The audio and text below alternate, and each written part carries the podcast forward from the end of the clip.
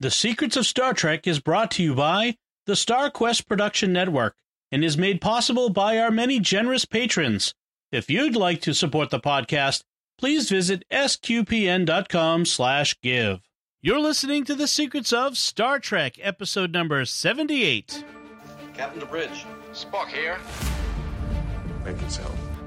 Surrender is not an option. Attention crew of the Enterprise, this is James Kirk. We are all explorers, driven to know what's over the horizon, what's beyond our own shores. We would have helped you get home if you had asked. That's who Starfleet is. Hi, I'm Dom Bettinelli, and you're listening to The Secrets of Star Trek, where we discuss the hidden layers and deeper meanings found in all the Star Trek TV series, movies, and more. And today we're discussing the Star Trek Discovery first season episode, Choose Your Pain. And joining me today on the panel are Father Cory Sticha. Hi, Father Cory. How's it going? And Jimmy Akin. Hi, Jimmy. Howdy, Dom. Uh, folks, I want to encourage you to be to be sure to share the podcast with your friends, your Trekkie friends. I think they'd appreciate it the most. Your uh, friends who don't like Trek, maybe not. but uh, especially as we're getting close to the new Star Trek Picard series, there's going to be a lot of interest in what people have to say about it. And I think we have a unique perspective coming at it as uh, from Catholics who have a, a, particular perspective on the world. Uh, so we'd love to share what we have to say with a wider audience, and that we'd appreciate if you could help us reach more people that way. Uh, so we're talking about this uh, first season episode of Star Trek Discovery called "Choose Your Pain." It's the it's the it was the fifth episode that was released uh, in that mm-hmm. season, and you know to give a, a quick recap. Uh, Captain Lorca is on a shuttle uh, after a quick mission to somewhere to a starbase, and is captured by Klingons, where he encounters Harry Mudd and Ash Tyler, a apparently Starfleet lieutenant, and uh, we have repercussions that result. Yeah, we kind of got to decide about how much spoilery we're going to be about a couple of things. One of them is Ash Tyler. The other mm-hmm. is Captain Lorca's vision, right. because there are future reveals involving both Captain Lorca's unusual light sensitivity, which they really hammer in this episode, and Ash Tyler's identity, because um, I don't know if we want to totally spoil those things right now or let just well, people know there's a mystery, but keep, leave the mysteries unresolved. We've kind of spoiled the. We've referenced these these the the uh, the revelations about the both of these things in previous right. discussions of yeah, the first okay. season. So well, I think it, it helps. It, it helps too. I mean, we are talking about you know the first season, so this this is past spoiler time. You know, it's not like we're talking about a new episode that we know what's coming yeah. up later. Hmm. You know, it this is so if if you haven't that let this be your warning if you're one of those that you don't like spoilers of two year old TV series. Right. Sorry. Right. Yeah, you, you should not be listening to this if if you didn't want to be spoiled. Uh so yeah, I think I think with that also we add some value by being able to look back at these things given what we knew about the rest of the season right. and add mm-hmm. some value to it that way. So I think I think we're safe in revealing that Ash Tyler is really a time traveling Captain Kirk uh, yeah, I mean, you know, that was such a huge reveal. I mean, people didn't expect him to peel off the face and have William Shatner underneath. Yeah, I mean, that I, was mind blowing. Some great sh- uh, CGI on that, but uh, no, yeah. just kidding. so this episode that might have made the first season a lot more entertaining if that actually did happen. well, especially if it was like an eighty-plus year old uh, William Shatner, that would have been better. Mm-hmm.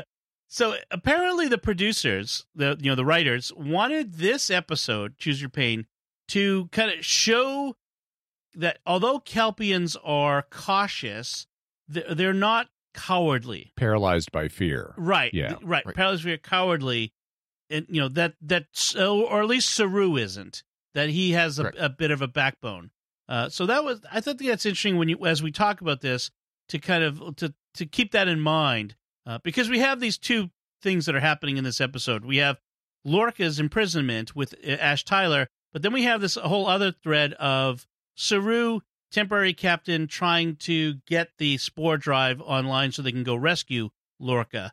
Uh, and there's this tension uh, in between those things. They also, it's interesting, this was the first appearance of Harry Mudd. in Discovery, so his first time in Star Trek since the original series, and uh, and it's sort of a origin point for Harry Mudd.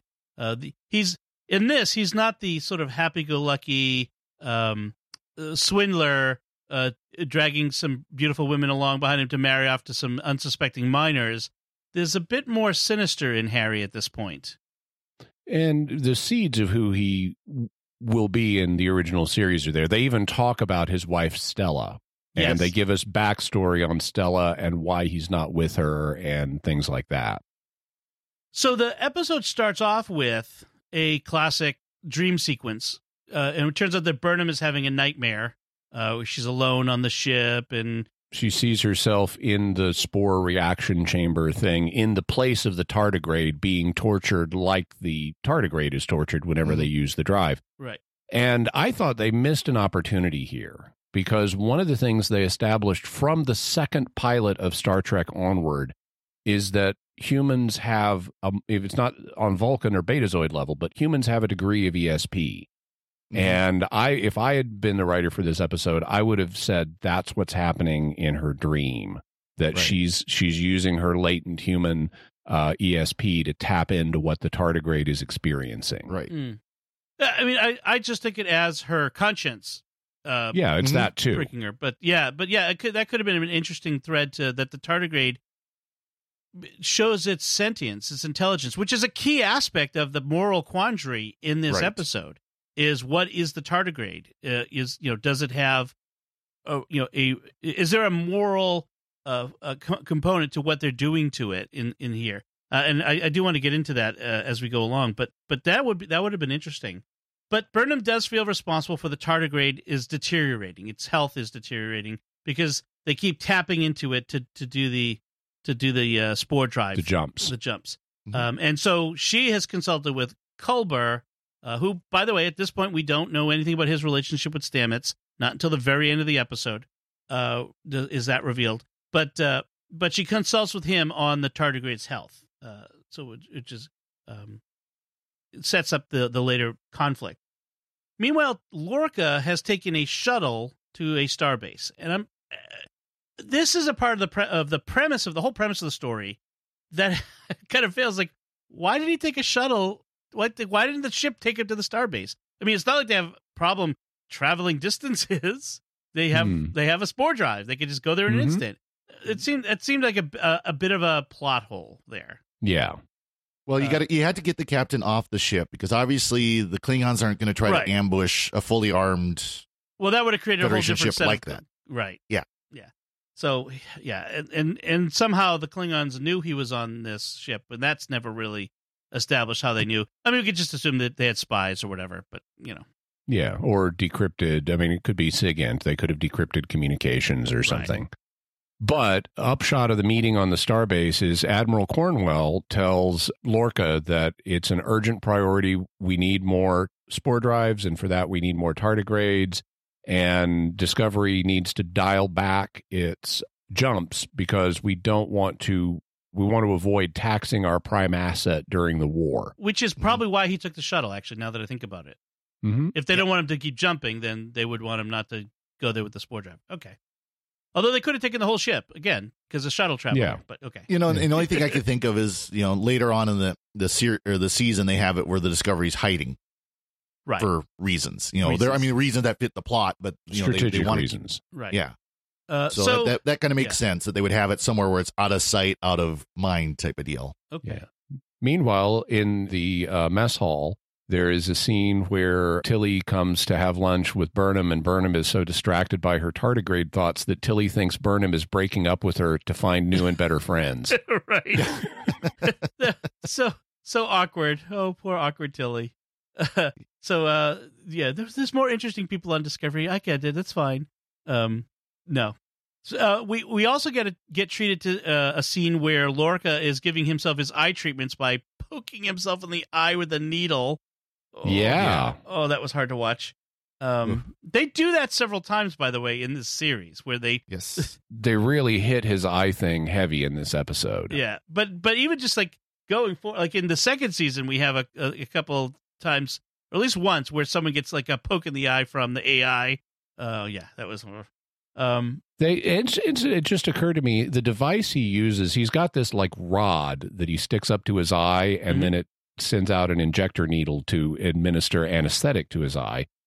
Now I've had eye surgery, and you know because I had cataracts, and Mhm. they don't use a needle to anesthetize your eye. They have other better ways of doing Probably it. a spray. I assume Um, they've got something more like a spray or something like that, Yeah. wouldn't Y- Yeah, um, but the uh, since his thing is his retina, I guess the medicine has to get all the way to the back of the eye. But it just occurred to me that the thing he's using is kind of like a device that actually exists, Mhm. not for your eye, but diabetics Yep. have a Oh, little yeah. device that is a rod that has a button, and you push the button, and it it sticks out a needle so that you can do a blood test. Because apparently, a lot of people don't like taking a finger sticker and just sticking themselves with it. But it's easier for them to push a button and have the sticker happen. it's spring and loaded. so yeah. I'm I'm guessing, yeah, spring loaded. And so I, I guess that it's the same logic here. Not many people would want to stick a needle in their eye voluntarily. No. So it's easier to put a little distance between you and the needle with this mechanism. oh, yeah, it's So now that everybody's turned off because it's like the most cringy thing. yeah, We're all it's- sitting. You can't see us. All of us are sitting on the call going, Ugh. Ugh. yeah. I'm not. so okay, two of the three are. Yeah. so uh, Cornwell kind of confronts Burnham, um, Lorca about Burnham, about the whole situation of Starfleet's first ever mutineer, which I, I, I still find that hard to believe that no one has ever mutinied in the history The of only- Starfleet. The only thing I could think of is that she's the only currently living mutineer. That's Yes. the only way that could make any sense whatsoever. Yeah, although she doesn't say it like that, but yeah, I mean that's no, you're right. I you're mean, right. it, it's just It- it's because it the the way the sentence is said, it's like that's impossible. I mean, Yeah. at this point, Starfleet, you know, would been what over a hundred years. something like Well- that from from Enterprise series Enterprise to Discovery is what about a hundred years? Yeah. So And in the original series, there was an incident where, oh, there's never been a mutiny on a Starfleet ship before. It's like, well, what about Michael Burnham? I know she's not canon yet. Yeah, that's right. Oh, we all forgot about the Battle of the Binary Stars. Come on. so, uh, so Bur- uh, Lorca responds, you know, oh, uh, Starfleet regulations give me the right to conscript virtually anyone in a time of war. Um, and, and Cornwell's point is, look, having a mutineer serving on board your ship is a blow to morale. You know, people pr- uh, want her to be punished for what she did at the Battle of Binary Stars. Which uh, can we? Uh, who needs to know about this? Discovery is a classified ship anyway. How Yeah. do you know who they've got on board?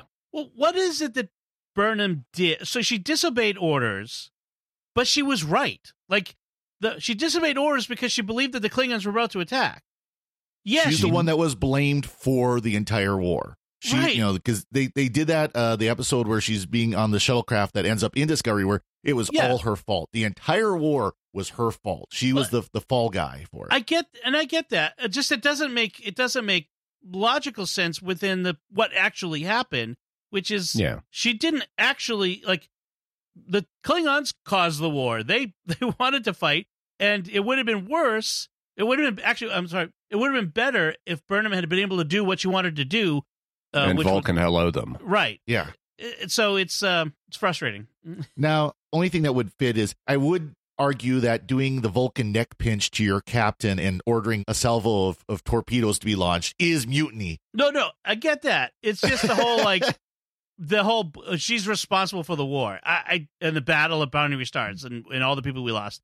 That part Well, is is the uh, That's the problem setup. That's the setup. The Michael Burnham feels bad about herself for half the season Well, yeah. arc. And it's not unreasonable because whenever something bad happens, bureaucracies find a fall guy, and she's the Yeah. fall guy. Right. You Yep. can't have ca- uh, uh, uh, Captain Georgiou. Georgiou be the, the the the dead hero. She's the dead hero. She can't be the fall guy. Yep. Uh, all right. So the so Lorca is on a shuttlecraft heading back to Discovery, ambushed by a D seven battle cruiser, the Klingon battle cruiser. Um, they get knocked out. The pilot's killed. Lorca is uh, taken by L'Rell, who showed up, and she recognizes him, and uh, they take him into the Klingon ship. And then Saru gets a communication from Cornwell, who puts him in charge. He's the acting captain, and his his duty is to find Lorca. So that's we've sort of set things up here. This is the this is the the trigger for the rest of the plot. So Saru rules out all discussion of using the tardigrade. Uh, Burnham's concerns about what they're doing to the tardigrade until the captain is rescued, which of course is a bad idea. You know, this is going to cause problems. Uh, uh, we know that as the as the audience. Just to be clear, he refuses to consider her objections to using the tardigrade. It's like we're going to use this creature to get the captain back. I don't care. Right. Um, and and there are moral issues that that Yeah. Uh, uh, keeps bringing up, which is the tardigrade is not just a dumb animal. It's well, which which by the way, Well, that's in dispute. right, Mhm. right, right. She contends that it has that it has sentient. Um, that there's some hints at that it's sentient. That there's more than just uh, a dumb animal, which I, you would think Saru would be sympathetic to, given the Kelpians' relationship to their uh, The Ba'ul. the Ba'ul, right? Um, which is kind of interesting. And this idea of I don't care if we have to kill this person, perhaps, or this intelligent creature, uh, in order to get the captain back. And that's They really should have set this up a little better because they haven't given us any evidence that this thing is is is intelligent. right. Um, what they should have done is had a scene where it's like, look at the scans of its brain. It's got a Mhm. massive frontal cortex. That's a sign that it's intelligent, even if it's an intelligence that doesn't operate in a way that is obvious to us. And then the rejoinder would be, but it's also navigating this huge, massive mycelial network across the galaxy. Maybe it needs the big frontal cortex just to do that, and it's not really a sign that Right. it's intelligent. It's Yeah, just they- a really good navigator. They, Right. So far, all they've shown is that it's basically a big dog. Right, I mean, big, it can dangerous- find yeah. food. It can hurt. You know, can be can be hurt. It can get angry. It can attack. But as far as an actual, you know, that's all instinct. Right. And later on, when they actually do go to jump into, you know, and the, use the spore drive, the tardigrade goes into this survival mode where it ejects all the water in its body, which is kind of weird, you know, weird, and Mhm. curls up into this little ball. Oh, you know what also would have been good? Because then they could have brought in the ESP too, and Burnham Yeah. could say, and I think it reached out to me telepathically, and I think that's ESP. And then Right. the rejoinder would be, but ESP is unreliable in humans. So that's it could just be your imagination. Right. So you could add really nice ambiguity there about is it intelligent or not, but they just blew past all that and said it may be intelligent. We have some signs of that, but they didn't explore Well, it. This is still the point in Discovery where there was no subtlety at all. I Right, mean, it, right. let's be honest. The, the first, you know, and I know we've talked about it before, but the first half of the first season of Discovery is very different than what we got, especially in the second the second half second season. or in the second second season. half yeah. of the first season and definitely throughout the second season. I mean, and this Yeah. this is where, of course, a lot of Star Trek fans were turned off from Discovery was because of the lack of subtlety and some of the stuff they did at this point in the series. Right, right. So it, it, at that point where where the tardigrade is, you know, goes into survival mode, you know, Saru. That's where Saru says, um, "I don't care if we're going to kill it. Uh, I have 134 souls to worry about." Even though they've kind of basically told them, "You may be committing murder in order to do this," Mhm. and so that's what he would. I mean, we we kind of established that the thing is intelligent later. I mean that that's a that's a big deal. Do we? Uh, I think I think as it's as it's released, I mean, uh, well, especially in the second season when we have that encounter in the mycelial network where we recover Culber uh, from Mhm. you know from the dead, uh, we we establish that it has some level of intelligence, The tardigrade? D- don't we? No, I don't think so. We never see the tardigrade again after this episode. Not until the animated series that's coming up, or the Ephraim and Dot animated Yeah. short track. We only see the spores, and the spores have intelligence, as Right. Yeah. evidenced by. Okay. Oh, right, right. I thought we had. Oh, well. In any case, um, I, I, f- I- it feels like the Saru has some situational ethics here, which make him not much better than Burnham was. That he gives her. They needed to fix it. It could have been fixed on the dialogue level. I mean, he, all he had to say is, "I'm not convinced that this thing is alive, is intelligent. I don't think it is. Yep.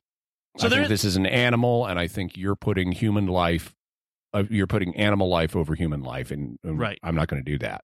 Well, and there's even the, the conversation of where where Burnham admits when she's talking to Culber, I'm probably anthropomorphizing him. I'm probably you know making him human. The the Right. the tardigrade. And then of course they go well, but there's there's intelligence, and then they do the whole thing about, but it could have an intelligence and all that. Right. So, right. so well, um, at least they admit that.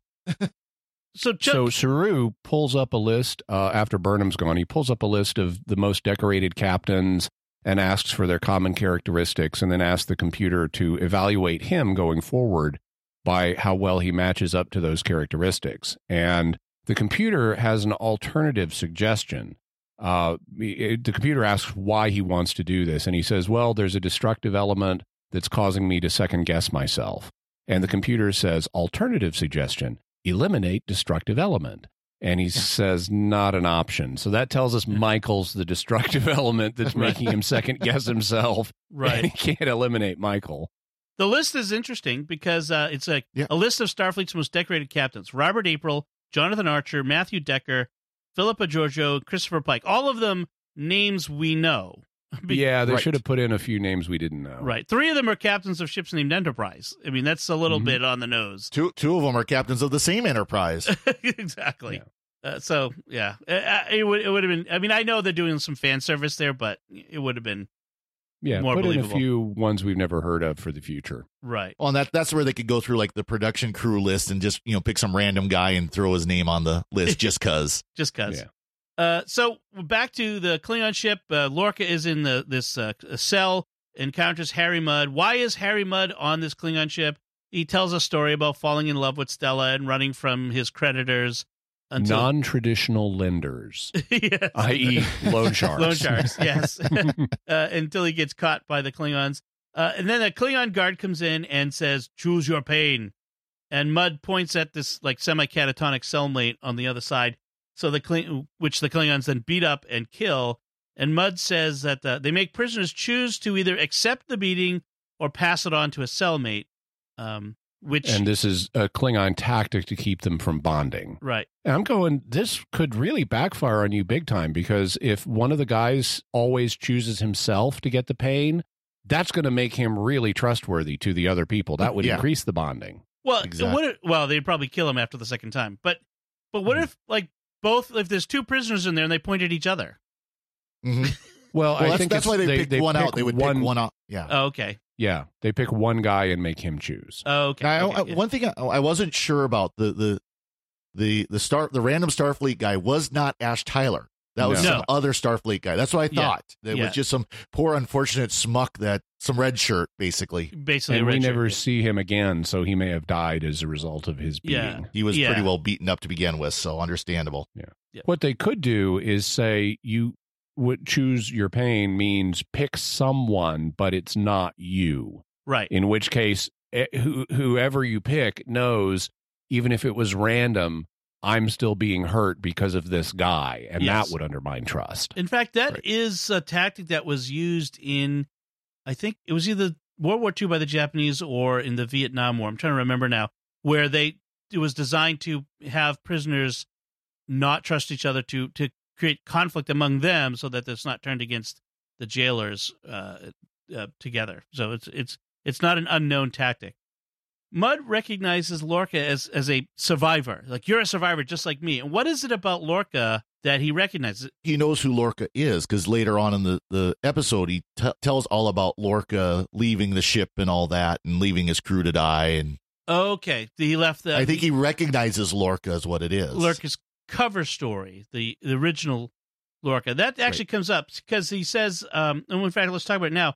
He recognizes that um, uh, He's the captain of the Buran, Buran, which is right. a lost lost vessel, and he was the only survivor. And Lorca says that, so he's he's trying to make Lorca, I guess, feel guilty for being the only survivor and abandoning his crew. And Lorca turns the tables on him and says, "No, I blew up my crew because they were going to be captured by Klingons." And I wanted to save them from that fate. So, in essence, like in Vietnam, he burned the village in order to save it well, but mm. I'm going whether you were the last survivor and whether you blew up your own crew or not, how did you get command of a super classified science vessel like Discovery? well, and, Exactly. and it turns out that it that actually he didn't actually survive that. That the real Bert Well, Lorca died. Maybe, maybe he just fell into the mirror universe. The real Lorca, The real Lorca, yeah, we don't have a body, so he could totally be alive. uh, yeah, they can bring him Um, back. Yeah, But as far as Starfleet con- is concerned, he, Yeah. they think they've got the real Lorca. Mhm. and why would you give someone you believe to be the real Lorca command of something like Discovery or any command when he's lost a ship? Yeah, I mean, like I can this? see, with- and especially if he's saying I blew up my own crew rather than try to save them. right, or maybe he didn't. Maybe he didn't tell Starfleet that he blew it up himself. Maybe he let Starfleet think that uh, the the Klingons killed him and he just survived on a lark. But but yeah, you, he you're right. shouldn't be The telling idea- Harry Mudd. Yeah, the the uh, the likelihood of him being given discovery is low. Mudd. Uh, this is where Mudd says, "Confession is good for the soul. Too bad none of us have one anymore." he, he says, to, Yeah. says to them. Father, can you speak from your military experience to the likelihood of someone who's lost a ship getting a new command? I, in- I think it would like depend this? on the context. You know, obviously, if you're talking in the middle of a war and it was something beyond your control, that's one Mhm. thing. Yeah. Um, you know, of course, I, I never, first of all, I never served on a ship because I was Air Force. I served on right. military base, but I was also not not in in a situation where that would be a be it would happen anyways. But I just my my instinct would be if it was something, and and frankly, depending on the context, the person might actually be if if it was done in an honorable way, might even be given promotion because of it. You know, if- again be can depending on when it happened what happened what happened in the context of it all that kind of stuff you know so but i that being said i can't see um if a a, a, a captain of a, a naval naval ship blew up the ship instead of letting the the the germans invade the ship i can't see that going well for the captain at all Right, Hmm. right. So back on on Discovery, uh, Burnham and Culber are going to Stamets now to to talk about the the uh, the tardigrade problem, and Culber tells tells uh, Burnham, well, he doesn't. Stamets doesn't does ever doesn't ever listen to me anyway. So why why should you know? I'm not going to bother. I'm like, aren't they married? Isn't that going to be revealed later on that they're married? Uh, I guess you know, the very strange Well, relationship. Yeah, I had forgotten they hadn't revealed that yet, and I just assume it's just part of their relationship. I mean, Yeah. Uh, uh, you can I, I, you, in a in a normal marriage, you can easily have moments where one spouse says, "Oh, my my husband never li- or my wife never listens to me." That's true. That's true. Uh, Stamets bl- says the tardigrade problem is Burnham's fault, not his. It's not his problem to deal with because she introduced the tardigrade into the system. Never mind the fact that the system wasn't working until she introduced the tardigrade, but that's Stamets. He's a bit self-centered still at this point. Um, now, Lorca finds Ash Tyler, who is hiding in a dark corner of the cell. Apparently, it must be a very big cell, and uh, he thinks that Tyler it must be a liar because he survived. He says he survived as a prisoner for seven months. Tyler says it's because L'Rell took a liking to him, but he doesn't remember who he is at this point. Right, his mind is Right. been, been he overlaid. thinks he's he he's, he thinks he's uh, Sharon Valerii from Cap from Caprica. Um, right. Uh, okay, so the uh, Battlestar Galactica reference. Um, and Mudd is angry at Starfleet for starting the war. Like he, th- this is he, he kind of goes off on a on a rant about Starfleet. This is all Starfleet's fault. I thought this was actually very nice uh, because Mudd says you high and mighty Starfleet guys, you know, n- are flying around in your ships and you never look out and see how many of us little guys there are below you. Um, but us little guys are sick and tired of getting caught in Starfleet's crossfire. And that's something that actually, in any war that's very dangerous or that goes on long enough, you will have the population start questioning it and saying we're sick of this war and you know someone got us into it and and it was over aggressive military or whatever but s- the public will get tired of wars and start questioning them in this way and i thought that was realistic. This would happen in this century too. People are not going to automatically assume everything starfleet does is the right decision. Well, you mentioned the Vietnam War, and that's a very Yeah. key thing that a lot of people know and remember that there Mm. was a lot of uprisings. And I, I'd even argue to this day there are people who are very disappointed on how our military is being used. That's a political discussion off of this, Right. But it's it's Yeah. something that is a, a dynamic today as well. Well, and it happened in the Civil War, and it happened to varying degrees even in World War II, which was by other standards a popular war, but people got war weary.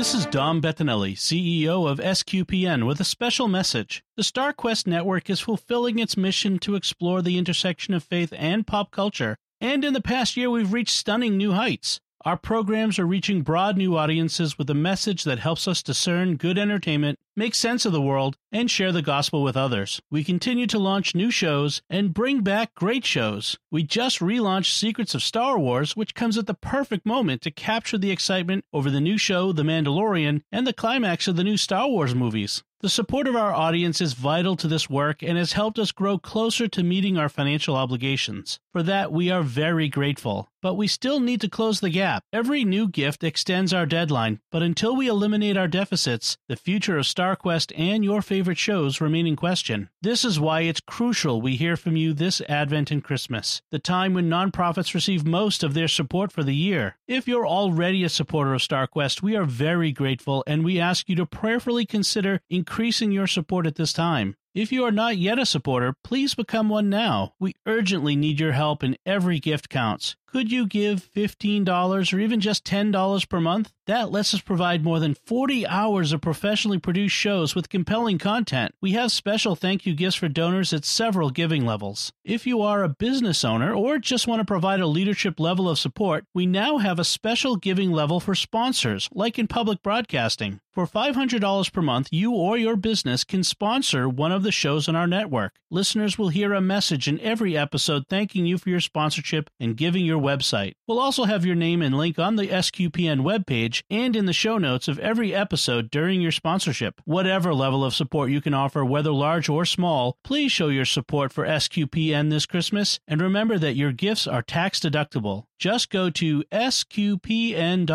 slash give. Sqpn.com slash give. And may God bless you and yours as we approach the celebration of our Lord's birth.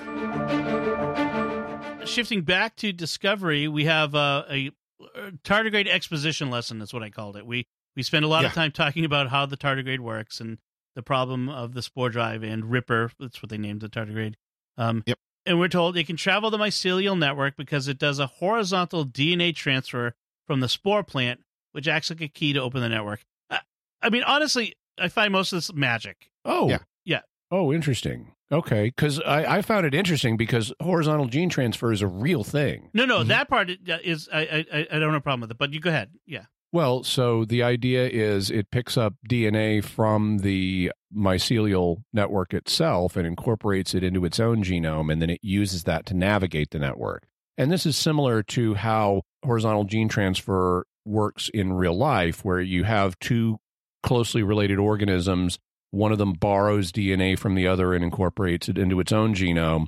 And that gives it certain advantages. It's able to ape certain things of the organism it got it from. And this uh, happens with humans. I mean, when we get sick with a virus, we can incorporate that virus into our own personal genome, and then it helps give us immunity to that virus in the future. And in fact, the DNA of basically every higher life form is littered with viruses that our ancestors got in the past that give us immunity to those viruses. Right. No, I'm sorry. It, it wasn't that part that it was magic. I think it was the whole mycelial network thing, like the idea that uh, we travel the like the interdimensional roots of mushrooms through the Yeah. This, Well, this particular yeah. type of mushroom has mycelial mycelial roots that go throughout all of creation. yeah, through Yeah. dimensions. Uh, it's just a little hard to. And they hang a lantern on that. I mean, Yeah. eventually we're going to meet Janet Reno and she's going to like, I want mushrooms on my pizza, dude. right, right. Yeah. they do.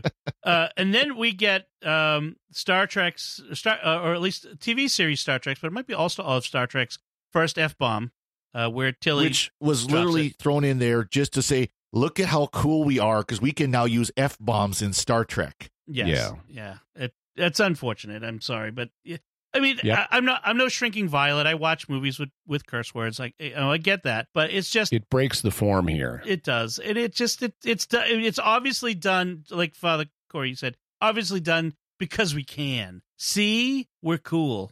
We're edgy. We have Yeah. swear words now. right, right. So I mean, it's whatever, but it's not the end of the world. But it's it's unfortunate. I don't know if y'all have ever seen Red versus Blue. Yes, YouTube channel. It's a machinima that series. It started as a comedy series, but in the first season of Red versus Blue, they have some cuss words. And then in the second season of Red versus Blue, they start dropping the cuss words. And if you listen to the commentary on the compiled second season where they made it all one movie, it was apparently recorded at the time and they're they're so happy. The creators are so happy about the fact we discovered we totally don't need these cuss words and we can still tell good effective stories without them and so forth and it makes it more family friendly and they're all excited about that. Well, then in season three, the cuss words are back because apparently they got lots of pushback from fans that wanted the cuss words and used the cuss words in their missives to the creators. Oh, gosh, I You guess know, that's, that's one yeah. thing though I've always liked about stuff like, especially the original Battlestar Galactica, where there is cursing, but it's not real life curse words. Oh, Felger Carb. Yeah, like Yeah. the, like the Good Place. Yeah, same thing. But you know, the the fact is, whether you like curse words or not, that's a part of human nature. right. But that doesn't mean we need to be actually slapped upside the head with the real curse words all the time right. either. And I I'm amazed that they Yeah. got frack on the air back in the 1970s with Battlestar Galactica. Yeah, that's a little too close. and I know that you know our, our European listeners and, and those from other places in the world. I mean, this is this is family. You know, every evening on the on broadcast television, TV. they get the same stuff. So eh, eh, I, I, I we they think of Americans as being particularly unusually uh, prudish about certain kinds of language, and I get that. It's what we're used to, and so yeah, it, it's, our culture. yeah. But but it, I'm not. it- It's just gratuitous here. That's the problem. Is it's just thrown in Yeah. for that purpose, no other. Exactly. We it, it's it's like if you if you're used to stories of a certain kind, like if I'm watching Mr. Robot, I'm going to expect cursing. Yeah. it would. It, but if I'm watching Star Trek, I'm not expecting cursing Right. because it's it's this is an established form. It obeys certain rules, and to violate them for no artistic reason is off-putting. Yes. I do. While we're diverged a little bit on this, um, my favorite all-time comic book series, The Legion of Superheroes, is set in the 31st century, and so they have 31st century cussing in it, and which is unrelated to human cussing. So it's like they'll be saying "bloody nass" and "sprock" and things like that. and and in in one episode, in one issue, there's an interview with their science police liaison and and they're asking did anything surprise you when you started working with all these young people in the legion of superheroes? And she's like well they cuss an awful lot. I mean i know they're under a lot of stress saving the galaxy but i was just a little surprised at how much they cuss. That's funny. So speaking of language, we and the next scene we have uh, Lorca being uh, interrogated and tortured by L'Rell, who speaks for the first time in English, uh, and apparently Mary Chieffo, who plays L'Rell, and the dialect coach extrapolated from the Klingon language how a Klingon's accent would sound when speaking English, and wrote it all out. So they, they have all of like they, they really worked hard at getting the, the the accent right in her dialogue, which I- which I I do appreciate. It it's it's it shows some attention to detail. Um, and then uh, I did I didn't uh, you know given my foreknowledge when she asks Lorca if he knows anything about torture. I'm thinking, well, he's from the mirror universe, so yeah, he probably knows quite a lot about it. Uh, yeah, Yeah. exactly. uh, but she she does torture him by shining bright lights in his eyes. Um, he does And- not yell. and- There are four lights. yeah and and that's the significance of which we don't know at this point of him being so photosensitive is that's the only significant difference between people from the prime universe and the mirror universe is people in the mirror universe have higher photosensitivity Although Right. we don't see that with the Empress Anything. at all. yeah yeah, or Well- any of the other times people from the mirror universe came over.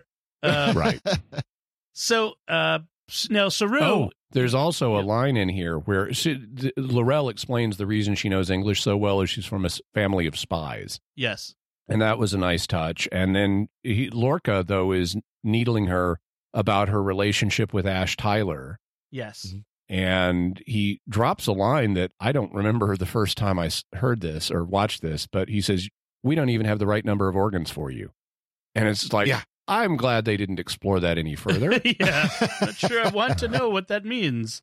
Uh, so um, uh, next act begins uh, back on Discovery, and Saru is tr- you know wants to go to you know he, they found a trail and they want to go find uh, the captain, but they can't because the spore drive is offline, despite him telling Burnham to stop worrying for the tardigrade.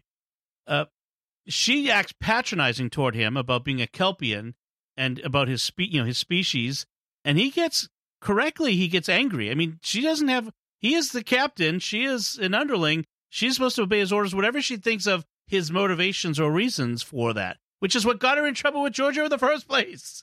Yep. Mm hmm Also, she she d- hasn't closed the loop with him because by this point they have confirmation that the tardigrade's temporal lobe is being damaged every time they jump, Right. and she didn't go to Saru and tell him that. yes. So he's operating without that information. And instead, she's gone to engineering and is trying. This is her be, her pattern at this point in the series. Rather than reporting what she knows to the command and letting the command make the decisions, she's trying to engineer her own solution to the problem. And so she's she's down in engineering, and she and they're trying to figure out how to do horizontal gene transfer to another species. So far, the only one they've found that can take the DNA is humans. Mhm. And so, of course, when uh, I love the line when when she tells uh, Saru about this in engineering, and he's all in a lather because she's not kept him in the loop. Right. He's like, eugenics experiments are forbidden. And it's like, yes, in the Star Trek universe, that's true. That should be his 1st Mhm. thought. Right, right. Uh, and that would be a a, a eugenics uh, action, you know, the, to to to do that DNA transfer. He then really freaks out on Burnham, calls her a predator, and blames her for the death of Captain Georgiou, and then confines her to quarters. Right, and orders Stamets to get the tardigrade ready to do a jump. Yeah. Now, Lorca, back on the prison ship, when he gets thrown back in the cell, realizes that Mudd had been passing information to the Klingons based on what L'Rell was questioning him about in in his torture session. Mhm. and how he knew that is uh, doesn't isn't really solid. So Right. they've established that that Mudd has this trained scorpion thing Yeah, that is as a pet. And when um when Lorca comes back in, he grabs the, the scorpion thing, and there's a bug on the bug, an, an electronic listening device on the scorpion thing. So he takes it off and steps on it, and he concludes that Mudd's been passing information. And I'm like, how do you know the cell just doesn't have a bug in the ventilation system or something? I mean, they Well- could Yeah. totally be listening to everything you say. They don't need Mudd. in they, would, they wouldn't even really would. need a, a they wouldn't even need a bug in the ventilation system. They could just have one right in the middle of the room because it's their cell. They It's a can put cell. bugs wherever they want. They don't have to hide them. right. Well, but even if they wanted candid discussions, you know, they wanted people to think that they were unmonitored so they would be more forthcoming, they could have hidden the bug anywhere. They didn't need it on this scorpion thing. Right. And and then we have uh, this moment where um, Tyler asks Lorca, you know, when when they tell when they say say to choose your pain, he says choose me over Mudd in, instead. You know, when the the Klingons come in, and so he does. He chooses Tyler, so he, he starts getting beat up. But of course, it's a ruse. Right. They're they're planning on turning the tables on the Klingons, which they then do. Right. And uh, and so they're they they get out of the cell and leave Mudd behind, um, who yells at them. This is so not Starfleet. Yes. I mean, they this I cannot imagine any other Starfleet captain besides Lorca deliberately leaving Mudd in Klingon custody, even knowing he was a traitor. I mean, if Right. nothing else, this guy could be a valuable source of intelligence. Picard, Kirk, you know, uh, they all would have taken him, you know, wi- with Yeah. them. Um, but Mudd gets the last word. He yells, "You haven't seen the last of Harcourt Fenton Mudd," which we haven't, Yeah. obviously. In fact, Lorca slugs him before leaving him. yes. Now, I, I, it's interesting. You know, Klingons Oh, obviously, And yes, and notice what this says about Ash Tyler. He's willing to go and leave Mudd without protesting. right, Yeah. Yes. Who and Ash at this again is, thinks he's a Starfleet officer here. So, uh, they, Meanwhile, they, they they kill. va- a- they vaporize lots of Klingons in the hallways. That's what I was going to point out is that they, that L'Rell and, and and Voq when he was Voq obviously were okay with a lot of their crew getting killed on the way uh, in, in in setting up this escape. This is uh, they they obviously don't value life. Um, Hmm. Now she starts a fight with Tyler. Like so, Tyler gets injured. Um, the uh, Lorca goes ahead to prepare the way, and then L'Rell finds Ash. And she gets, she starts this fight with Ash and almost gets disintegrated for it. Oh, Why- my- I know she gets hit, but Yeah. it like It and this is her. why she's scarred in the future Or- s- episodes. But Right. still, she was taking a huge risk because those things are set on vaporize, Yeah. and she gets hit with something set on vaporize and is lucky for reasons. Well, it, Reasons. it, well that- it, it looked to me more like like the bulkhead next to her got hit and it threw like the burning Yeah. stuff off the bulkhead more than but than that was luck, not not design. Yeah, I mean, exactly. She why is like it's it's the whole like the writers are trying to sell us they're trying to you know mislead us into who ash tyler you know about what ash tyler really is Mhm. uh, but the fact is is given what we know from the future episodes what we know was really going on this doesn't make sense Right. Because Yeah. what this really is, this is not to get information out of Lorca about Discovery. This is to plant Ash Tyler on Discovery. Yeah. That's the real purpose of all Mhm. this scenario the Klingons are doing. right uh and then but they they, are taking insane risks in in doing that. yes uh lorca and tyler are get managed to get on board a uh, klingon uh, a badminton ball. They get on a board a Yeah. badminton ball and flee, and other badminton balls are chasing them. Yes, but they they're they've been told to let them go free because we have a tracking device that will take us to the rebel base. Yeah. Oh, I mean, they let I'm us sorry. go. Yeah, it's too easy. So Saru, meanwhile, is back on Discovery and he's like on the bridge. He says, calls down to Stamets and says, Stamets, have you revived the tardigrade yet? And Stamets doesn't say yes. He says, we're able to jump, which is a very, you know, he's Yep. he- a very carefully phrased reply. Yeah, he's not answered the question. By the way, I like the fact they use the real biological term for the state the tardigrade is in. It's in cryptobiosis. Yes. Crypto is mm-hmm. Greek for cryptos is Greek for hidden, and so cryptobiosis is when you're in a state of hidden life. You're really alive, but that fact is hidden from observation. Right. And tardigrades do dehydrate themselves and enter cryptobiosis when they need to. In fact, when, when that Israeli uh, lunar probe crashed on the moon, it was carrying uh, Earth tardigrades, like the real tiny Yeah, uh, water bear. I thought it was Chinese. Oh, Chi- yes, the Chinese one. Right, right, right. It was car- yeah. Yeah. it was. Um, and they're up there on the surface, Yep. ready to be revived if they encounter any water. So Just add water. there are aliens on the moon. uh, so now, of course, another plot hole. Why was no one else in the spore room with Stamets? Because they're preparing to jump. So obviously, you know, we're re- getting ready to jump. Things are happening. Uh, everyone's going to be at their station, but nobody was in there with him. So kind of weird. Mm, I, yeah, maybe I don't know. They may. I, I kind of assumed there were people, but you know, by the time they come down there and find him, it they, I don't know, Yeah. But well, but just decided we we just violated some orders. Let's get out of here. yeah. Plot. Yeah. So we know find out- nothing. Yeah, Stamets had injected himself with the tardigrade DNA compound, and um, and, And, then that's a trope of of mad scientists injecting themselves with Yeah. stuff or running procedures on themselves. But it really happens in real life. Actually, that science fiction trope does occur. yes, there was i remember just one example there was a famous guy who had this theory about what causes ulcers and he said it's not what everybody thinks it's this other thing. And so he deliberately infected himself with what he thought caused ulcers and sure enough he got an ulcer. Oh, well, congratulations, you're right. um, fortunately it meant it's also curable. Right. Um, so Stamets puts himself in the sp- board drive room where it jabs him in the sides and stabs him, uh, pretty good, uh, but allows him to be the key that opens the mycelial network.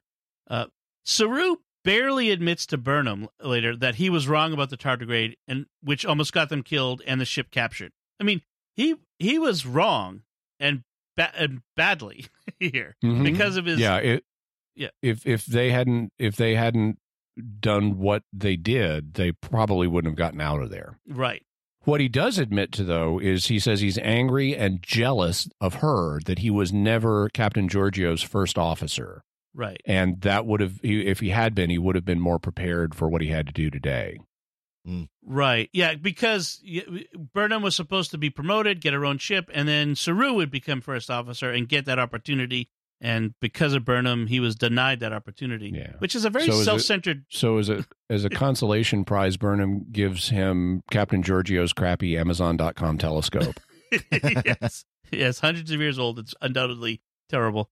Uh, but it's a very self-centered like reason. Oh, it's terrible today. I mean, the aperture width on that thing is is just a few inches. No, no, no, not the telescope. Saru's reasoning. Uh, oh, okay. yeah. Uh, but like I'm I'm mad at you because I I didn't get my chance. Like, um, hello, we're in a war here. We're trying to save everybody, Yeah. but yeah, Would have would have had your chance if we didn't get in this war. right, Yeah. right. Um, so he he orders Burnham to save the tardigrade. So she and Tilly dose it with spores. They sprinkle some over it. And Tilly prays over it. Yes. Yeah, I was going to say that it's it's a paraphrase of Psalm 121 verses Yep. 6 and 8. Mm-hmm. Um, so I'll read I'll read what she said. May the sun and moon watch your comings and goings in the endless nights and days that are before you. Psalm 121 says, "The sun shall not smite you by day nor the moon by night." Uh, and then this is the part they leave out. The Lord will keep you from all evil. He will keep your life. And then again, the paraphrase is of the Lord will keep your going out and your coming in from this time forth and forevermore. That's from the Revised Standard Version. Uh, Hmm. So it's a it's they leave out the whole part about the Lord keeping you, but Yeah, I don't know that I hear it being similar enough to count that as a paraphrase of the same passage, but maybe there are other versions that do that are closer. Yeah, there are other versions that are are closer, and it really is verse eight of you know the sun and moon will keep your going and your coming right, instead of the Lord will keep your going and coming. Mm-hmm. Yeah, right. It's so Still, it's how geocentric of us. The sun and the moon really Earths are. We're nowhere near Earth. Yeah, exactly. but but it is interesting that Tilly does say a prayer over it uh, as Yeah. as they as they send it out. Um, I do like that she sprinkles the salt on it, the uh, spore salt on it. Uh, Yeah. it makes it revive. Although um, they dose it and then throw it on an airlock, where does it get the water to reconstitute itself? Because it got it got ninety, it left ninety percent, ninety nine percent of the water was ejected from it. order- Due to cryptobiosis. Anyway, anyway, it Yeah. bounces onto the network and off it goes. And and Burnham had orders to save its life, not let it go. yes. I mean, Uh, this is a huge strategic asset. At the beginning of the episode, Starfleet is all we need to find more tardigrades, and you're letting go the only one we have without authorization. Right. Apparently, now that they can do the DNA thing with uh, Ah, Eugenics experiments are illegal. I know, I know, I know. it's. I mean, they, they just play, played fast and loose with the rules here on the on, on Discovery, and everyone just kind of does whatever they want. Um, so we- Saru and uh, is back in the ready room uh, while is recovering, and he initiates the computer performance review. Back, you know, to re- reference when he wanted it to monitor his performance, and cancels it before it can get into it, and just says, "I know what I did. You know, I I know how Yeah. I performed." I'm not sure what that So- means, but It it it it's a step in his self actualization. He's no longer looking to the computer to tell him how he does. He can self evaluate. Right. So then the the end of it is Stamets and Culber in their quarters revealing their relationship, um, brushing their teeth. Apparently, there's no toothpaste in the 24th century or 23rd century. Uh, their toothbrushes do not have toothpaste. It's- some it's Sonic. Of, Sonic, yeah. Yeah, and actually, toothpaste. uh, My understanding is a bit of a scam anyway. Um, Mm. my my dentist told me you actually don't need it. Oh, that's interesting. Yeah, Uh, Is- I mean, just the physical action of scrubbing your teeth will do what you need to do. Uh huh. Well, and because of course we have fluoride in our water, so Yeah. that too. Um, and then it ends with Stamets walking out of the bathroom into the quarters, but his reflection stays in the mirror for a while. Uh, Yeah, what is that? Which actually mean? doesn't doesn't make sense, but it, it doesn't. yeah, right. The rest of the whole story of what of Stamets being connected to the mycelial network that doesn't isn't explain this at all. So I don't know what that was about, but uh, so it, very interesting anyway. Any uh, final notes on this episode? I thought it was a pretty good episode, except for I didn't like Saru's overreaction to everything in this episode because Yeah. he's like Mr. Adamant Angry Guy. And he doesn't, he should be more measured in his thinking about stuff. But I can kind of excuse that in terms of his character arc because he's this is a story about him growing as a commander. And so he needs to Right. start from somewhere that he's not as polished as he will later become. So i can kind of excuse his overreaction. The other thing is uh, the thing that i ha- really have a hard time with though is releasing the tardigrade without authorization. That's crazy. Yeah, right. Uh, because now you're dependent on on you know stabbing Stamets every time you want to jump somewhere. Which actually, you know, given Stamets' personality, might be a, a reason they want to do it. Yeah, although in that final scene, he started to become the remarkably chill Spore Stamets that we later Right. realize he's had a personality change. That's right. That's but right. because eugenics experiments are forbidden, you have to presume we're not going to be using them on other ships. They've told us that we're fast tracking development of spore drives for other ships, and we need tardigrades to run them. And just because your engineer went off the reservation and gene edited himself doesn't mean that that's going to be a permitted procedure on other ships. Right. You- right. You'd still want to hang on to that tardigrade, even if it can't be used anymore because it's getting too much brain damage. You're going to want to study it, figure out its habits, figure out if there's ways to trace it so you can go on the great tardigrade hunt and get more of them. Right. That's true. That's true. Yeah, I agree. I I kind of apart from the those a few holes, um, I liked the episode. It was one of the there were there was a lot of it to enjoy as far as the first half of the first season. I know that's a lot Mhm. of qualifications, but uh, there was there was plenty in there to be interesting character development anyway, and the introduction of Ash Tyler, which who becomes a very interesting bit of uh, a ticking time bomb for the rest, dramatic ticking time bomb for the rest of the season. Oh, there's also a bit of foreshadowing that went by pretty fast where, in addition to having some kind of weird connection to his mirror universe self uh, through the mycelial network, Stamets also has a flash of precognition when he looks at uh, Hugh, and Hugh is talking about, like, you could have died. And and Stamets looks at him and says, "You're going to die." Right. and that's actually Mhm. foreshadowing but it's said in such a way that it's not menacing it's Right. like oh well you could have died too everyone's going to die Right. Yeah. but knowing what happens later it's no he's going to die soon Right. Right. Uh, or not. He'll Hmm. die, but he won't. Or not Or- it won't be permanent Yeah. he got better Be. I'll go for. I think I'll go for a walk. Uh, so uh, we do have a little bit of feedback I wanted to share uh, on our uh, Deep Space Nine episode where we uh, the we talked about Babel, uh, episode seventy five. Kelly Brown. golden window Yep. Uh, Gold, Kelly Brown writes on Facebook. This was one of the few season one episodes that I can rewatch, and I say this as a DS9 fan. Season one had a lot of misses and few hits. You talk about one word episode titles. Uh, your talk about one word episode titles remind me of a mid 90s spy series called La Femme Nikita, whose first season had all one word episode titles, second season had two word titles, and so on through the four year run of the show. You always knew what season the episode was by the title. Uh, and I'm thinking, yeah, Discovery didn't do that. Butcher's Knife, Lamb's Cry. yeah Actually, you can know what season it is based off the title. If it's a, a completely incomprehensible title, it's season one. Yeah. That's right. That's right. So thank you, Kelly, for that feedback. We appreciate it. yeah Uh, so we want to take a moment to thank our patrons who make it possible for us to create the secrets of Star Trek, including Paul L, Terry M, Yvonne R, Dennis S, and Todd H. Their generous donations at sqpn.com slash give make it possible for us to continue the secrets of Star Trek and all the shows at StarQuest. You can join them by visiting sqpn.com slash give. And we'd also like to thank Victor Lambs, who edits our show every week. Thank you, Victor.